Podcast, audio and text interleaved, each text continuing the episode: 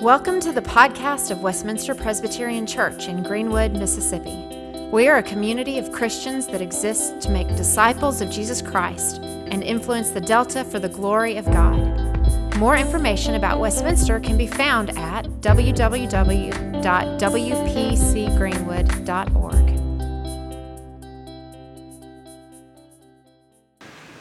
All right, uh, so those who are going to Little Worship can be dismissed at this time. And if you're staying in here with us, I invite you to turn your Bibles or stay right there in your bulletin to Luke chapter 1.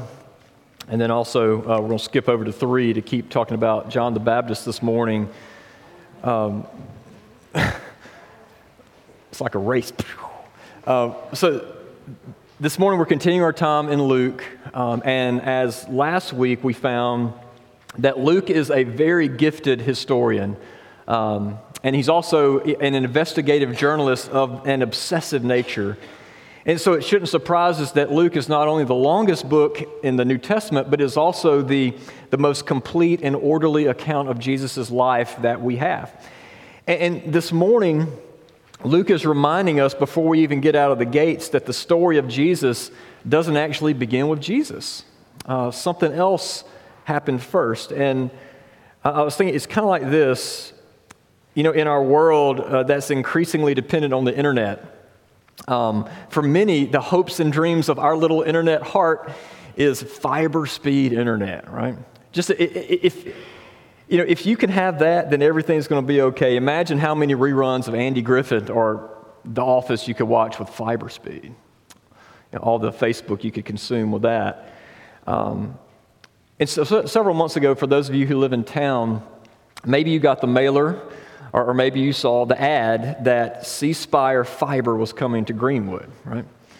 And, and so the promise was there that, that uh, y- y- we got that hope. It's coming one day. And, you know, promises are great, and that promises get us through the dark days. Uh, but there's a difference, isn't it, between the promise of having fiber speed internet and then actually have that fiber connected to your house where you have the fiber internet. Um, in, in order for, some, for that to happen, something first has to happen, right? The C Spire linemen or technicians have to come to town and prepare the way, uh, prepare the infrastructure for that high speed internet. Uh, they get it all ready so that, that that fiber can become a reality in our homes okay? In the same way, or a similar way, in the Old Testament, a promise was made. The, the, the, mailers went out, and everybody heard that, okay, one day there's going to be this hero that's going to come and give us all, all that we long for salvation, give us, give us a way back to the Father. Um, and then, um, as, as Watson read this morning, literally the last prophetic word from God in the Old Testament was God's promise of the lineman or, or the, the C Spire technician, so to speak. The one who was going to come and not prepare the infrastructure, but prepare our hearts to, to come to the hero, the one to come. Well, it had been 400 years, as Lee mentioned, 400 years since that prophecy in Malachi, and, and, and at this point. And, so instead of starting with Jesus, Luke appropriately begins by detailing the arrival of the technician, the arrival of uh, the one to prepare us for the hero. And, and so we're not going to read all the passage in Luke 1, but uh, just for, for kind of context of what happened, just keep this in mind before we read our passage. 400 years of silence, and then out of the clear blue sky, God sent an angel uh, to this man named Zechariah. And, and, so think of Zechariah as an old country pastor. Uh, who, along with his wife Elizabeth, were nearing retirement age, and they had given their lives to serving the Lord. Um, but they were also a, a broken people. Uh, the Bible calls them that they were righteous before the Lord, which means they had some degree of faith to God. But they also knew pain because as you read, you found that they tried to have children and tried to have children. And they prayed to have a child, but they never had a child. And so they continued to pray for that. And look, in, in any family, in any culture, you know, infertility is, is heartbreaking. Um, but in the ancient Hebrew culture, not only was barrenness heartbreaking, but this is, it was considered a disgrace. And so, no telling what people said about Elizabeth um, about why she couldn't have kids and what was going on with them and why she's so messed up. And so they were righteous, but also extremely broken, extremely needy. And during this time, the, the priest of Israel, a bunch of priests, but they were all divided up into kind of 24 divisions, of which we find here that, that uh, Zechariah was of the division of Abijah. And each division, aside from you know, pastoring his little local synagogue, uh, each division took a, a two week shift every year serving in the temple. And, and, aside from doing your regular priestly duties in the temple, there was also the possibility that you might get selected to be one of the ones to enter the holy place and to offer prayers on behalf of the people of God at the altar of incense. And, and that right there was the, the, high point of any priest. Um, such a privilege to serve there. And uh, it was one of those things where it was selected by lots, uh, paper, rock, scissors, you know, picking a number. Um, and, and, once you did it, you could never do it again. This, I mean, this is truly a once in a lifetime opportunity. And so we see it's really interesting that in the fullness of time, in God's providence, the one time Zechariah was in there uh, was the one time the Lord came to speak. And so when Zechariah was selected to go and offer prayers for the people, this is no doubt the highest point of his entire career. But when he got into the holy place to pray, something happened. To the right of him was uh, the angel of Gabriel. The angel Gabriel appeared, and, and, and Zechariah started shaking in his boots, which I, I imagine all of us would have. Um, you know, every time when we start talking about angels, I, I always think about what our little theologian Eli Gorman said a few years ago. Um, yeah, y'all know the last, in, in Christmas programs, we kind of have this division of labor thing, right? The, how the casting goes. All the cute little girls are the angels, and uh, the boys are either, you know, probably shepherds, right? That's kind of just our division of labor. Well, um, Eli said that he wanted to be an angel uh, because in the Bible, most all the angels you hear about are boys, right? And he's like, he has a good point. Why are all our girls always the angels? Um, if you live on Claiborne or drive that way, uh, you've probably noticed that one of our neighbors uh, has put together, or in the last few years, has put together a, nativ- a nativity scene on their front porch. And as you look at it, it's so interesting because I'm pretty sure they put an angel in there. And I'm pretty sure that the angel is a mannequin that you might find like Victoria's Secrets. Have you, have you seen this? Y'all have seen this on, on Claiborne, right?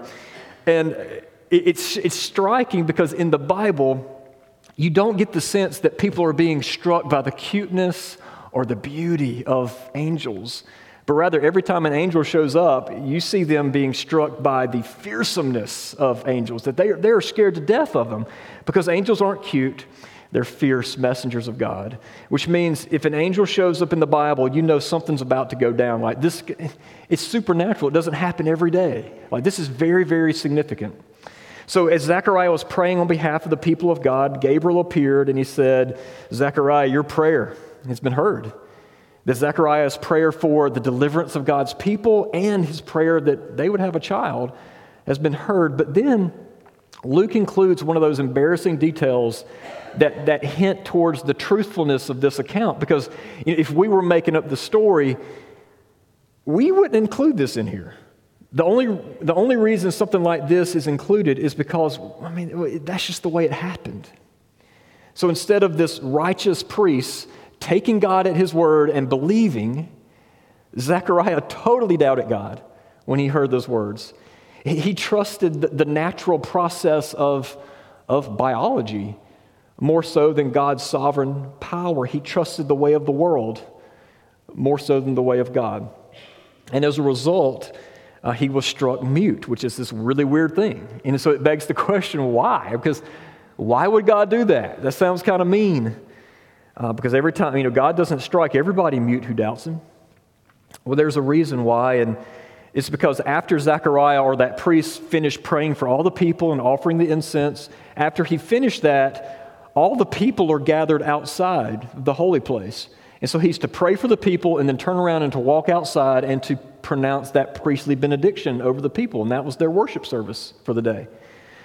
And um, part of the priestly blessing, as we hear almost every Sunday, is that God would give his people grace and peace. But God was telling Zechariah that since he didn't believe, how God would bring about grace and peace to his people, then he wouldn't let Zechariah share it. That if Zechariah didn't believe the blessing, then he wasn't going to let Zechariah share the blessing. And this is a, if you will indulge me just a second, this is a really sobering call to, to ministers and to me and, and to, to Josh. It's, you know, do we first? Like, do I actually believe the words that I'm saying right now?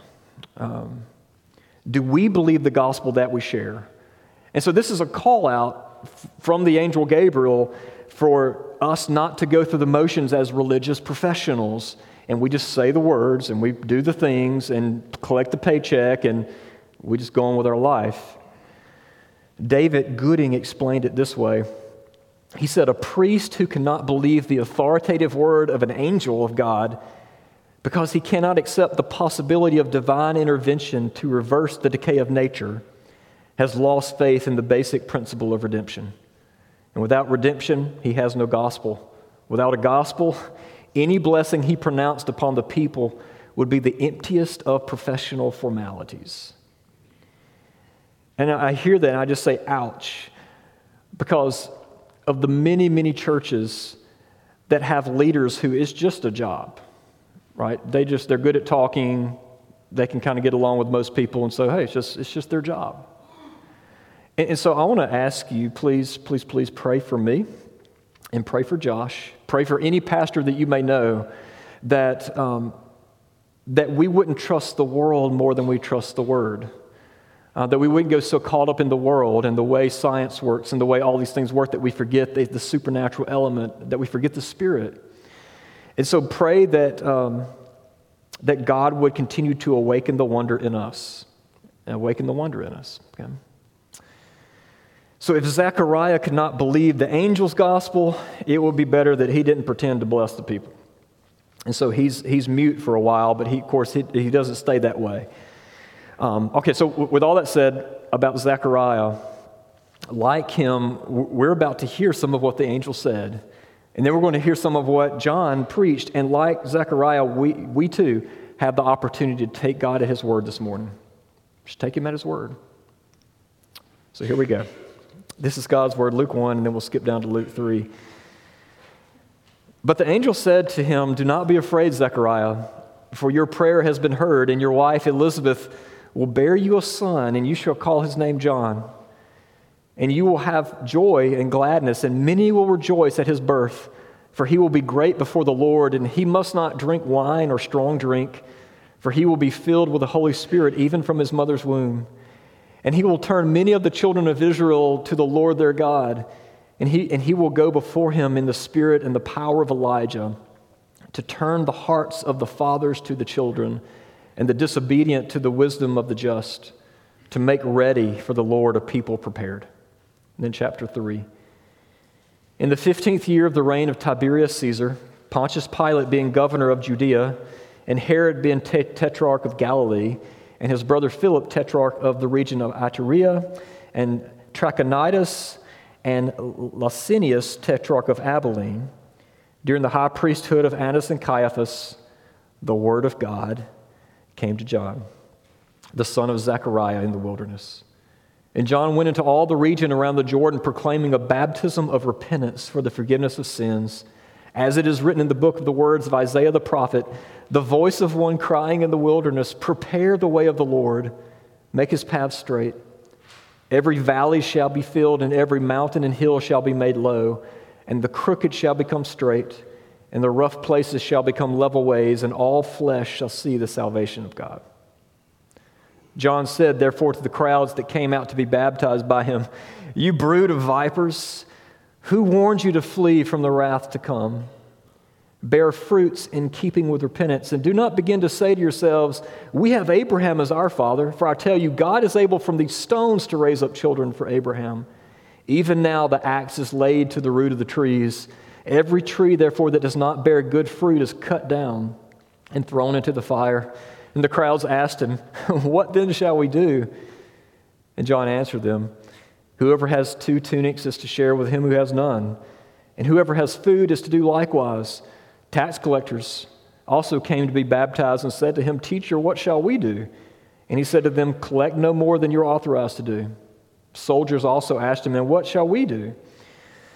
And he said to them, Do not extort money from anyone by threats or by false accusation, and be content with your wages. As the people were in expectation, and all were questioning in their hearts concerning John whether he might be the Christ, John answered them all, saying, Look, I baptize you with water, but he who is mightier than I is coming, the strap of whose sandals I am unworthy to untie. He will baptize you with the Holy Spirit and fire. His winnowing fork is in his hand to clear his threshing floor and to gather the wheat into his barn, but the chaff he will burn with unquenchable fire. So, with many other exhortations, John preached good news to the people. Let's pray real quick. Uh, Father, as we read that, it's kind of weird that, like, that's good news. Uh, that sounds kind of hard. Um, but Lord, this morning, by your Spirit, come uh, and may you teach us the way of true joy and life. Uh, may these words of John be words of life to us. And we ask this in Christ. Amen. Know, I love that detail there at the beginning that the angel told Zechariah that John wasn't to drink alcohol uh, because uh, John was going to say some crazy stuff and do some crazy things. And John was going to get all up in the religious people's crawl. And if he wasn't just stone sober, it would have been extremely, extremely tempting to kind of relegate him as the status of a babbling drunk. Like, oh, he's just the town drunk. Don't listen to John.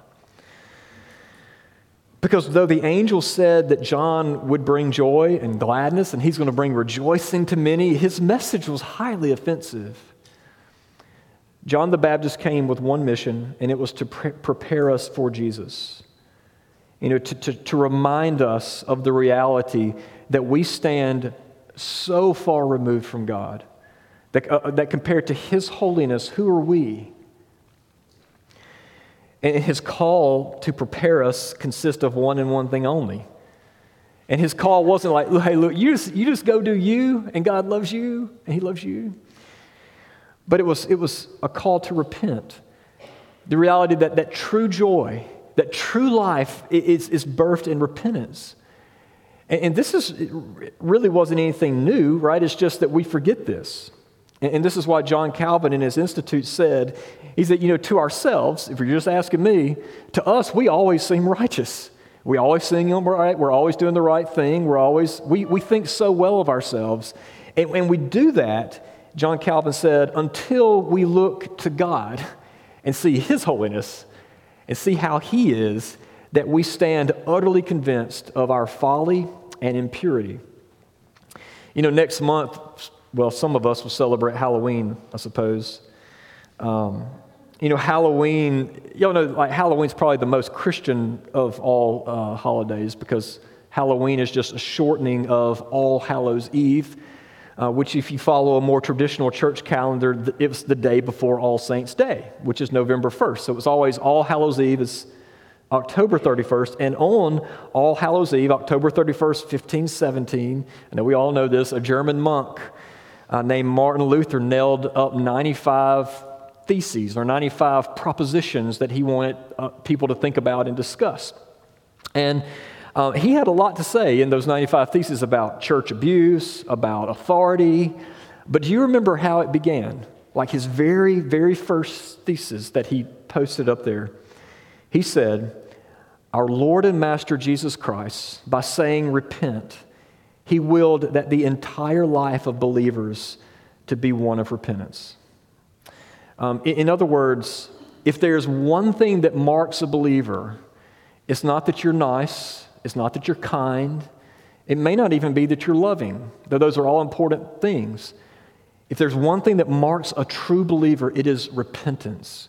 Someone who is seen as someone who sees their sin, is broken over their sin, and repents of that. And that's such a rare thing today. Um, and if you look through the Bible, or, or really talk to any like true believer, we find that repentance is ground zero of grace.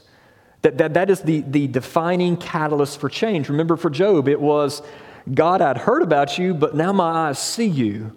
Therefore, I repent in dust and ashes. For, for Daniel, it wasn't him killing Goliath, it wasn't him bringing the Ark of the Covenant back into Jerusalem and dancing before the Ark. No, the moment of transformation in his life was really the lowest part of his life. It was his repentance in Psalm 51. And we could go on and on about Peter and um, go on and on about so many people. Um, you know, when John showed up, he had one sermon, and it was repent for the forgiveness of your sin. Which begs the question then, doesn't it? What, what is repentance? All right, what is it? And we've talked about this several times, um, but we get a clear picture of what it means up in chapter 1, verse 16, where the angel, the angel tells us what he's going to be about. The angel said that John would turn many away from their sin, would turn many to the Lord, that he would cause fathers to turn back to their children. And, and you know, we, we look, that's not news to us. We've probably heard that. Repentance means to turn, it's to do a 180, kind of go the other direction. But depending on what we turn to, makes all the difference in the world. Because there's a huge part of us that can think that, well, I, need to turn from what I'm doing wrong and, and turn to doing things that are right, right? It's, it's, we, we think that we need to, that repentance means to replace one deed, okay, not, not do that, with another deed, right? Replace disobedience with obedience. And all the while, we totally miss what repentance is because, as we, have said, that's not repentance, by the way. Uh, that is penance. Um, that's one of the things that Martin Luther railed against. Um, that's penance. And that's probably the number one reason why so many so called Christians have no joy and are bitter and miserable. That's why you meet somebody who says they're a Christian, you're like, whoa, are you really a Christian? uh, it's penance. And so, like, that is not repentance, that is religion, is what that is. All right, so what is repentance then? Don't miss this. That word in the Aramaic, repent, it just means to return home. Repentance means returning home. This is the prodigal son returning home. It, it's, it's to return back to the one from whom we have wandered. And so it's not saying, all right, I'm going to stop this sin and I'm going to start doing this good thing. No, it, it, it's, it's, all right, I'm in sin and it's turning to God, just straight line to God. Returning to Jesus, saying, look, n- nothing in my hands I bring, simply to the cross I cling. It, it's returning to God knowing that all the blood of bulls and goats and doing great things cannot give you what you need. That it, it is Jesus or bust. Because it's only in Jesus do we find the grace of forgiveness to, to bring us out of that. And so John's baptism was pointing us to this baptism that we have in Christ. And, and back then, what he was doing, it was super common to have these um, ceremonial washings, I suppose. Because back then, if you were a Gentile who was converting into Judaism, it wasn't like today when you want to join Westminster and you kind of meet with the elders, answer a couple of questions, and, and you're in. Like back then, if you wanted to join their church, well, you had to be circumcised, which that was a big deal then you had to have this ceremonial washing where they like took you and they washed all the Gentile off of you. It was, it was a ceremonial thing. But what made John's message different was he wasn't just targeting Gentiles or, or the outsiders. No, like he even targeted the Jew, like the, the super insiders, the Jewish church leaders. In, in other words, he didn't say, look, you need to repent of your Gentileness you need to repent of whatever, you know, that little thing that you got going on. You need to repent of who you are ethnically. You need to repent of who your, you know, your skin color, whatever it was that they would have said. And he just said, no, no, like, none of that's the problem. You need to repent of your sin. Your sin is what keeps you removed from God. And so he said, look, you can't rest in the fact that your grandparents were founding members of the church. You can't bank on being a cultural Christian. John says, look, don't call yourself a child of, of Abraham. Don't bank in that because like God could even raise up from these stones his children. He said, that doesn't mean anything. What matters is that you see that all have sinned and fallen short of God's glory. You have wandered from the home from which you were created.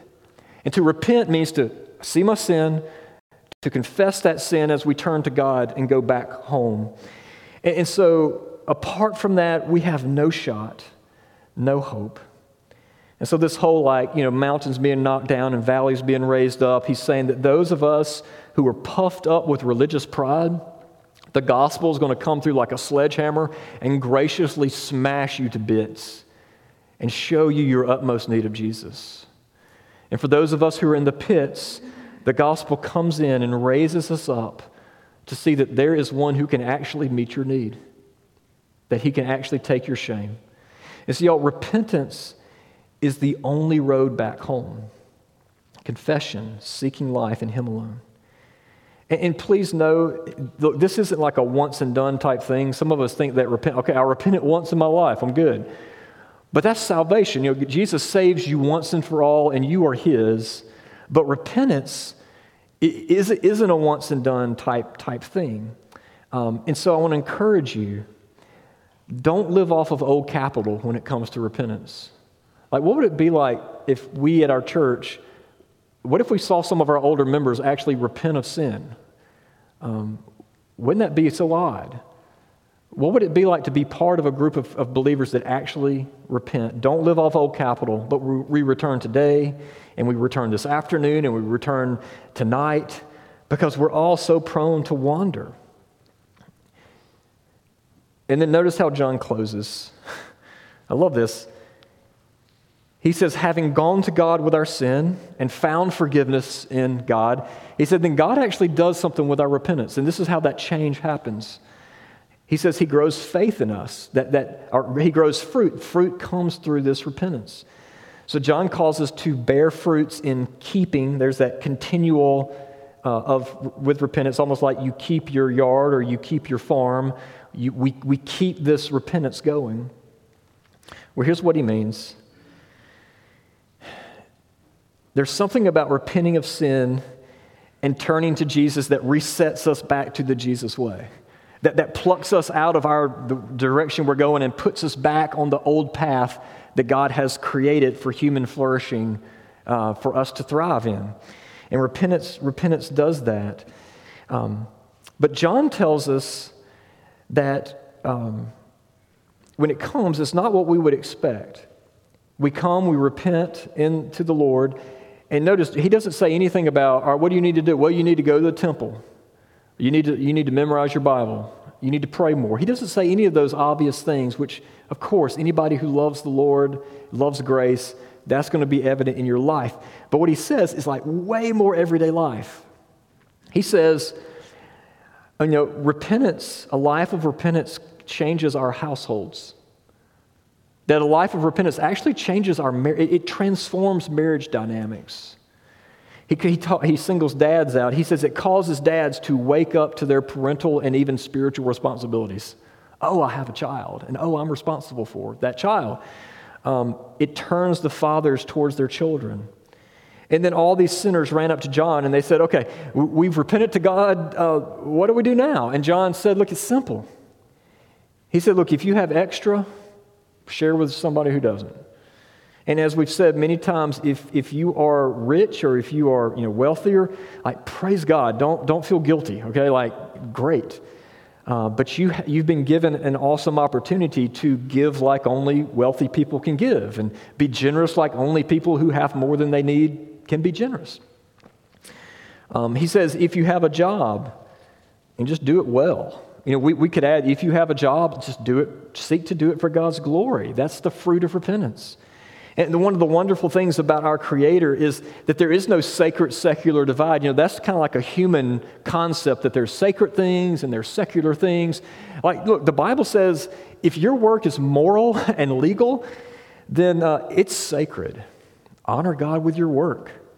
That's the fruit. You know, the life of repentance isn't, it, like, it's not complicated.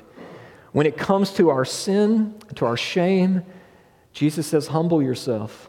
Like, really be honest. Be honest. Humble yourself and he will exalt you. That sin that you're so terrified to leave behind, Jesus says, Repent and I will show you real life.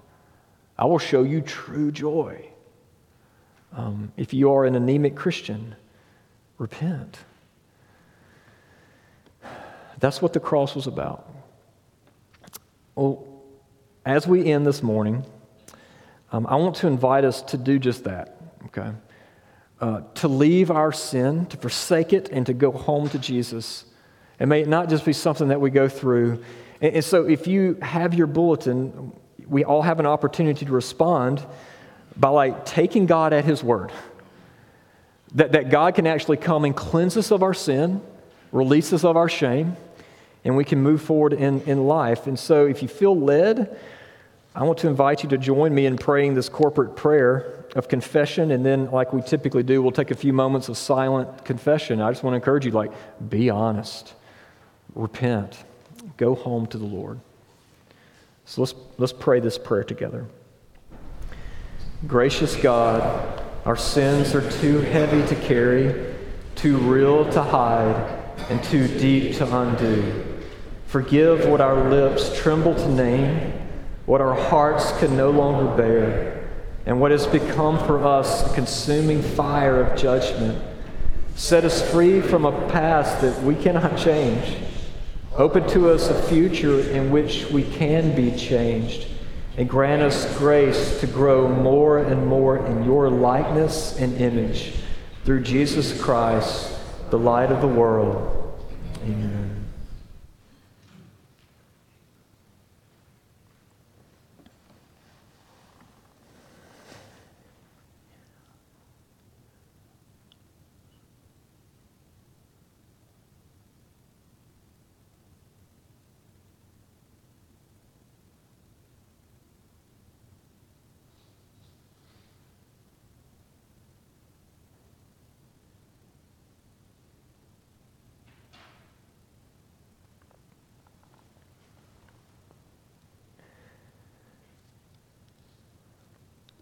Father, forgive me, forgive us for just going through the motions and um,